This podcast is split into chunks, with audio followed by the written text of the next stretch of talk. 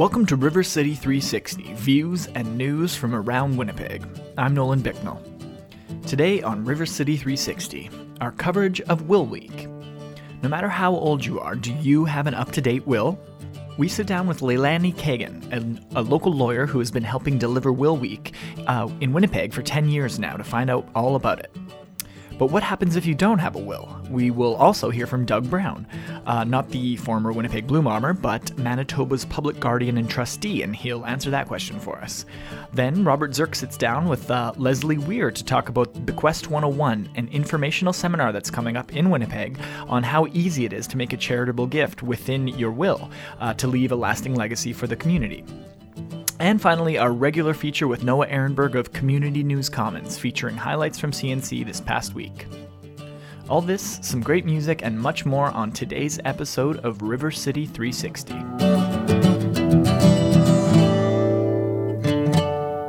You're listening to River City 360. I'm now joined in studio by Leilani Kagan. She is a Winnipeg lawyer here and um, we invited her in today to talk about Will Week, which uh, happened this past week. Uh, Will Week is a series of free public seminars that take place each year during the last full week of April. Uh, the sessions highlight the importance of having an up to date will, a power of attorney, and healthcare directive. So, thank you very much, Leilani, for joining us. Thank you for having me. No problem. So, first question Why is Will Week important for uh, our community? It's important for our community for two reasons. One is that it's important for the people in our community. And from each individual's perspective, it's important that they have a will in place because it allows them to plan for how their estate will be administered after they're gone. And that's important because they then have the confidence and the assurance that what they would like to have happen with their property after they've gone will happen. It also allows their family to deal with their passing in a way that's a little more organized because there's a plan that's already been, put in place that can be followed by the family and by friends. And so it takes away that element of uncertainty and sometimes a little bit of the chaos that follows when someone passes. The second reason that Will Week is important for our community is that individuals who are philanthropic and generous throughout their life have an opportunity after they're gone through their will to make charitable gifts to organizations within our community that will then leave a legacy and allow those people to continue doing the good work they did during their lifetime to benefit the community after they're gone. So, by putting those plans in place in your will, you have the assurance again that what you, all the good work you did in your life, can continue after you're gone in the manner in which you would have done and continue to have done if you had stayed with us. Perfect. So, and it kind of it just takes away all the you know when when your family's going through a, a, tough situation like that it takes away all the guesswork basically that's right. right so what what is what are some common frequently asked questions that you've dealt with in the past 10 years one of the most frequent questions is about who to appoint as an executor and although Will Week does provide information as to what an executor's duties are, that's a much longer conversation that so what we do is we provide information about these are the legal obligations of the executor as i said some of the lawyers will then impart uh, advice about who may make a better choice as an executor and for what reason because it's a then, personal decision based on every single situation that's right? exactly right and it's based on whether or not you have family whether or not you have close friends or advisors that you want to appoint, whether or not you have anyone that lives in Canada. Those are all the kind of those are the most popular questions is who to appoint as an executor. Um, is there anything else you'd like to tell our listeners about Will Week um, or where they can find more information? You can find more information about Will Week by going online. The website is winnipegwill.com. Okay. You can also um, obtain information by phoning uh, 948, sorry, it's 204 948 3394. Or you can email the public guardian and trustee at pgt, that stands for Public Guardian Trustee, at gov.mb.ca. And that information will be on the website as well, the phone number? And, That's and, correct. That's perfect. right. So you can go to winnipegwill.com. Thank you very much, uh, Leilani Kagan, uh, local lawyer and member of the Will Week Steering Committee. Thanks for uh, sitting down with us. Thank you. Leilani mentioned the public guardian and trustee, and coming up after the break, we, we were going to speak with him. Uh, joining us in studio will be public guardian and trustee of Manitoba, Doug Brown. But before Doug joins us, here is I Did It My Way by Frank Sinatra. You're listening to River City 360. My friend, I'll say it clear. I'll state my case, of which I'm certain. I've lived a life that's full. I've traveled each and every highway and more, much more than this. I did it my way. Regrets, I've had a few, but then again, too few to mention. I did what I had to do. I saw it through without exemption. I planned each charted course, each careful step along the highway, and more, much more than this. I did it my way.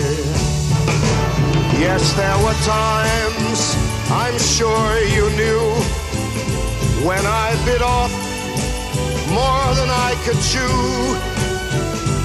And through it all, when there was doubt, I ate it up and spit it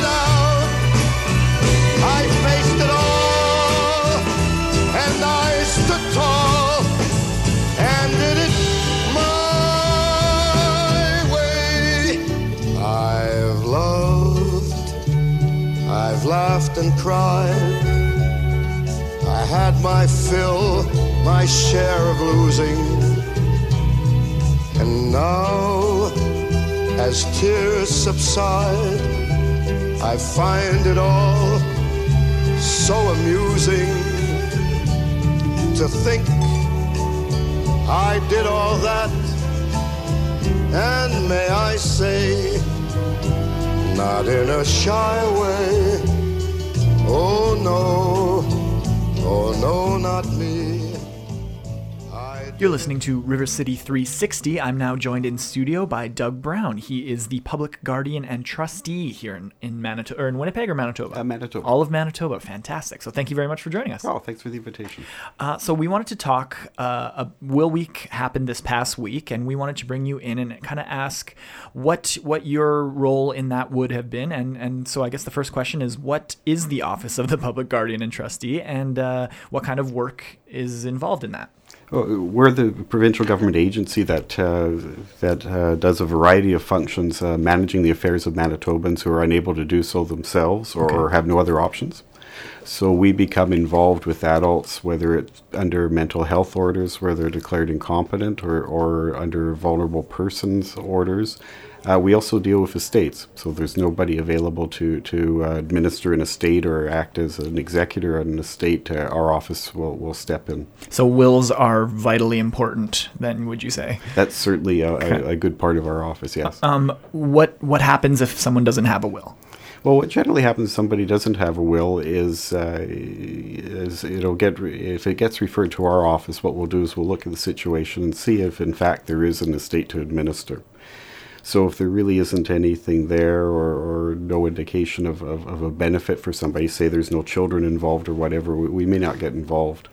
Uh, but say there there is uh, some money there or property or, or you know just personal items, and there and in other situations if there's children involved or, or beneficiaries that, that are minors in particular, and no one else is available to act on the estate, that's usually when our office would step in. Okay, and and what how, what do you base your decisions on then? Yeah, we look at the whole situation. So, as as an example, if, if somebody were to pass away and, and they really had no money in a bank account, or they didn't have you know anything that needed to, to be distributed, and there were no other family involved, uh, there's probably no purpose in administering the estate. Uh, but where there are assets involved, or if, certainly if there are children involved, or even dependent adults who, you know, an adult who is dependent on that person who isn't able to administer the estate themselves, then, then our office would make the application to the court to, to be able to administer the estate. For our listeners, what would you say would the your best advice that you could give as it relates to uh, them planning their estate or or writing up a will or any of sort of that that area of life. You know what what the will does is it gives you some some certainty, gives you some comfort level. Uh, if there, you know, you you want your your estate to go to to presumably family or friends or whatever, you know, you you can make that direction, but you've got to do it in a formal will.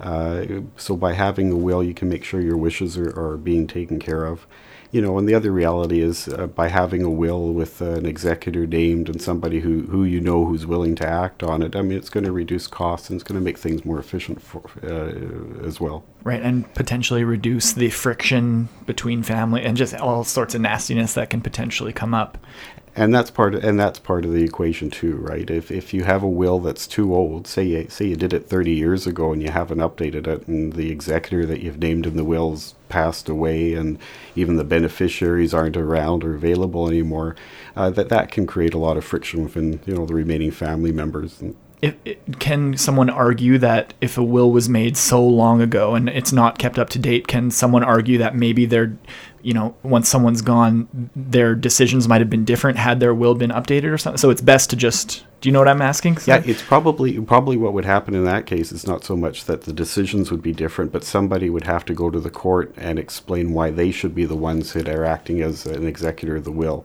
Okay. And then once they were appointed, because uh, in order to be an executor of a will, you have to have a court appointment. You can't just grab the will and start That's doing it, right. yourself. You have to get that court order behind it once that's in place, then you'd have to follow the instructions in the will as best you could. Right. So I guess at the end of the day, make sure you have an up to date will, and if you don't have a will, make sure you have one, and that'll kind of solve all potential friction. Yep, for and, sure. And you'll be comfortable, you'll be taken care of, and, and your wishes will will be uh, sort of brought forth as as you intended. Yeah, a lot of the cases that we deal with, say when there wasn't a will, uh, we, we have to spend a lot of time and, and money, and it's money that comes out of the estate uh, to try to trace oh. if there are family, if there are relatives. Uh, you know, and in some families that can be pretty difficult. If For you sure. had somebody who was elderly when they passed away, who had immigrated, you know, from another country, those searches are, are, can get pretty complex. Absolutely. Well, thank you very much, Dan, uh, Doug, for taking the time to talk to us today. We really appreciate it. Okay, great. Thank you.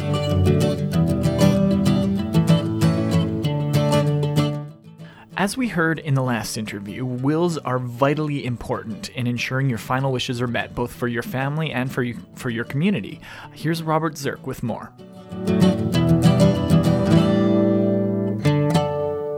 I'm now joined by Leslie Weir. She's the Director of Family Philanthropy at the Winnipeg Foundation, and she's going to tell us about how she helps individuals and families learn about philanthropy and plan their charitable giving. So, thanks for joining us, Leslie. Nice to be with you, Robert. Thank you for inviting me. No problem. So, first off, you're the Foundation's Director of Family Philanthropy. Can you explain a little more about what family philanthropy means?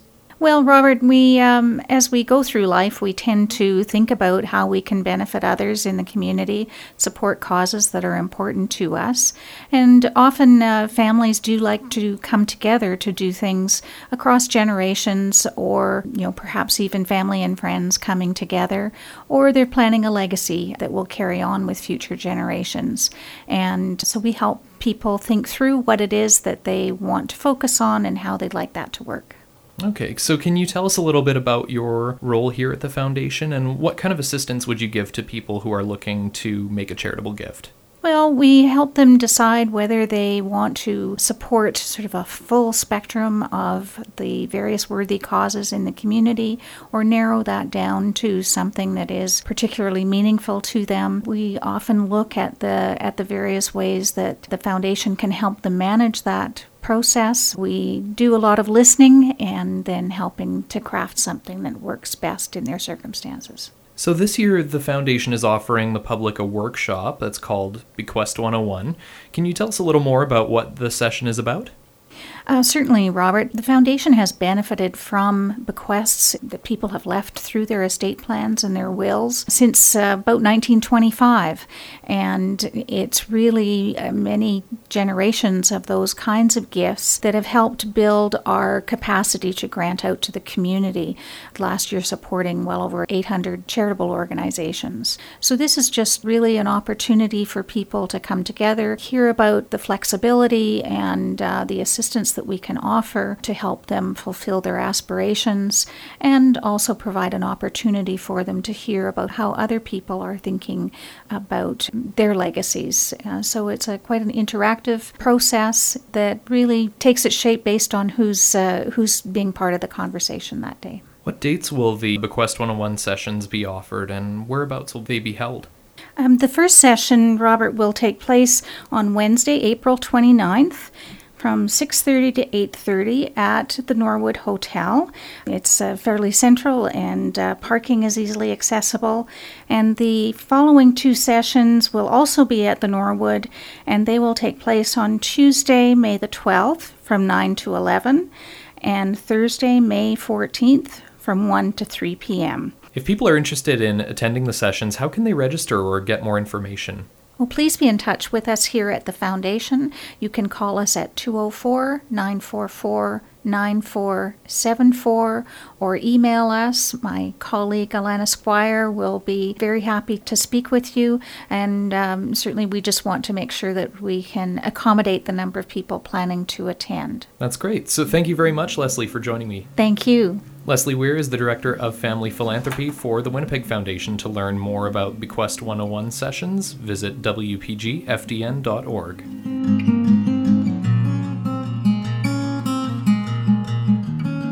Thanks, Robert. And now, part three in your series about Winnipeggers who, through foresight, planning, and generosity, created a lasting legacy that helped make their community a better place.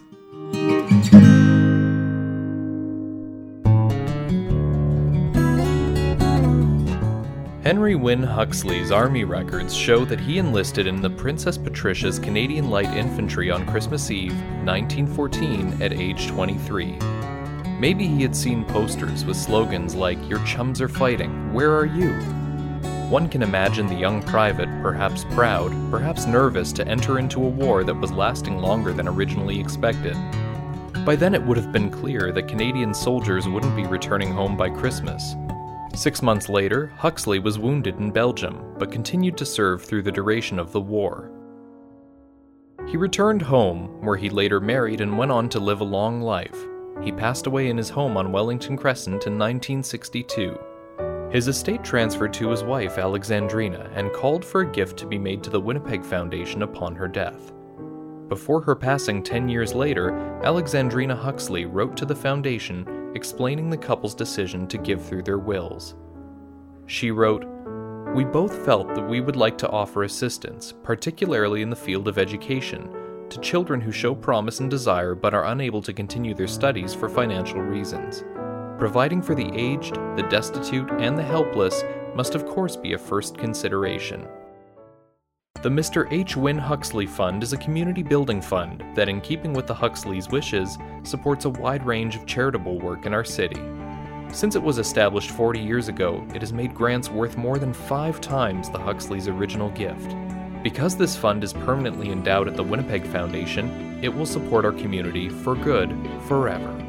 When you give to the Winnipeg Foundation, you join Henry Wynne and Alexandrina Huxley and the thousands more who've had the foresight to give for good forever. Coming up after the break, we're joined in studio, as we are every week, by Noah Erenberg, convener of Community News Commons. But first, how about we listen to Try a Little Kindness by Glen Campbell, right here on River City 360.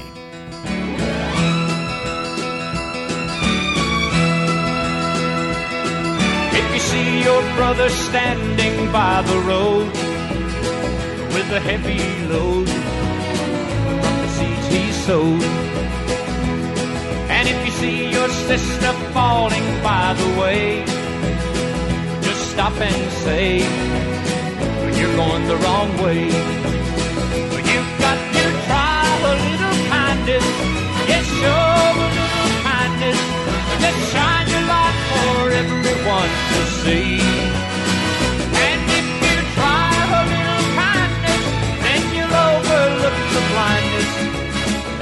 Narrow-minded people on the narrow-minded streets.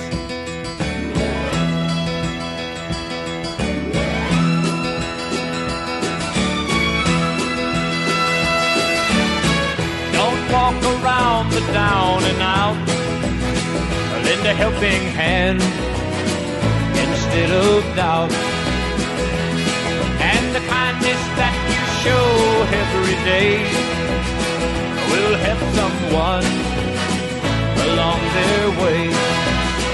You've got to try a little kindness. Yes, show a little kindness. Yes, shine your light for everyone to see. And if you try a little kindness, then you'll overlook the blindness. Narrow-minded people on the narrow-minded street. Thank you for listening to River City 360. Joining us now in studio, as he does every week, is Noah Erenberg, convener of Community News Commons, the citizen journalism initiative that is uh, another project of the Winnipeg Foundation. So, Noah, thanks for joining us. Oh, it's great to be here. So, tell us what's been uh, making headlines at CNC this week. Well, Community News Commons has had a lot of stories uh, this week. Uh, one of my favorites uh, started with the line The last memory he had of a bike is the one that transported him to a hospital when his leg was blown off at the age of 10.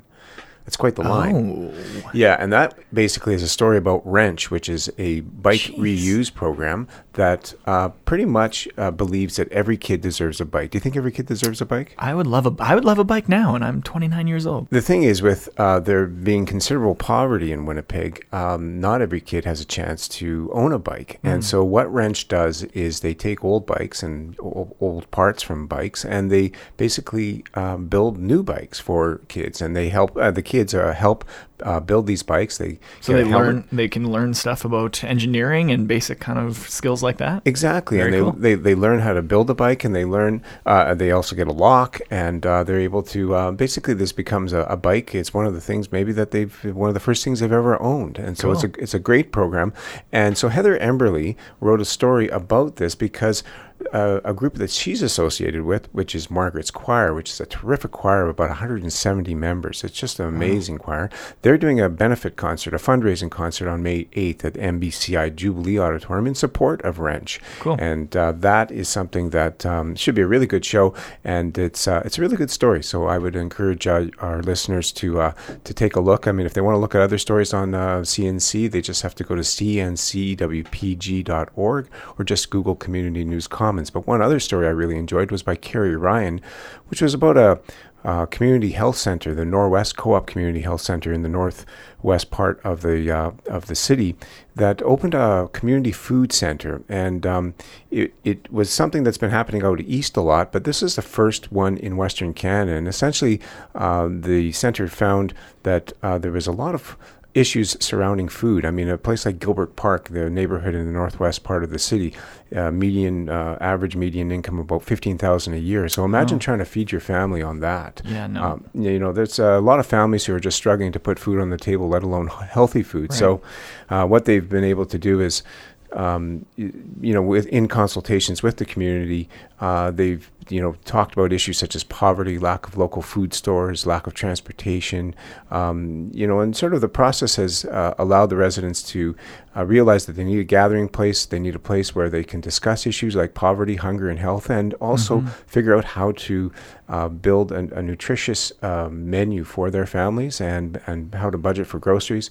So this is a really great article by Carrie Ryan that I think uh, our listeners would enjoy. Great. And I mean, there's new articles being put up every day. Those are just two of the phenomenal work that a lot of our citizen journalists and citizen reporters are, are doing. Uh, so you can you can go to, like Noah said, cncwpg.org uh, and become a citizen journalist. It's it's not hard, right? Yeah, I mean, if you if uh, anybody wants to contribute content, tell a story from their neighborhood, I'll help them do that. All they have to do is go to the website, register, and they can do audio or video. Uh, they can do articles, uh, photos. Uh, basically, um, you know, even if you're not that ambitious, you can even contribute a photo of the the day, which we have every day, or you can even answer the poll question, uh, which is called "I Wonder Winnipeg." And this uh, month, it's all about uh, how walkable our city is. Um, if you know, for more information, certainly our listeners can give me a call here at the Winnipeg Foundation 204 944 9474. That's great. And uh, each week, my favorite part of River City 360 is when you bring us a local musician or singer songwriter to uh, to introduce to our audience. And so, who have you brought this week? Well, I'd like to feature Greg Arcade. He is a local singer songwriter who does a lot of uh, music around town. He'll be playing at the Jazz Fest in June. He um, will be playing at uh, Prairie Wind Festival. He has a show May the 2nd coming up at the Handsome Daughter. And um, he's a he's a really talented uh, musician. He also does some great design work for show posters. Uh, you Cool. can see his music at uh, gregarcade.com. And uh, I'd like to feature a song called Leaving Home, which is from the uh, CD of that same name. So, uh, Greg Arcade, Leaving Home, here on River City 360, CJNU 93.7 FM.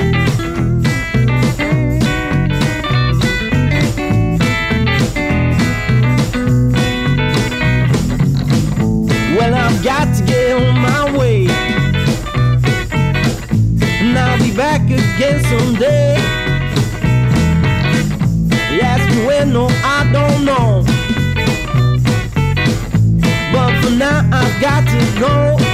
So, baby, I'm leaving home. Baby, I'm leaving home. Baby, I'm leaving home. Baby, I'm leaving home. I want bright lights, I want big skies. My name up on that marquee. A thousand people, yeah. And feel their eyes burning to me.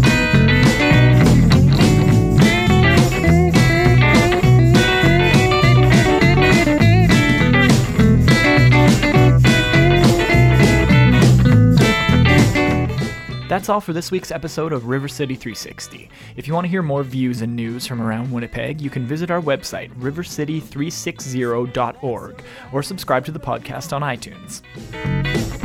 Honey, be out that door.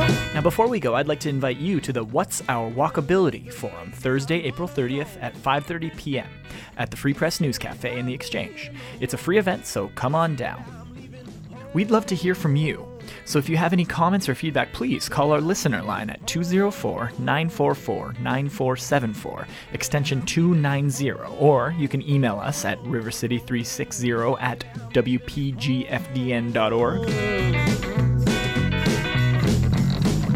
River City 360 Views and News from Around Winnipeg is a project of the Winnipeg Foundation in partnership with Community News Commons and CJNU 93.7 FM. Thank you very much for listening. We will see you next week.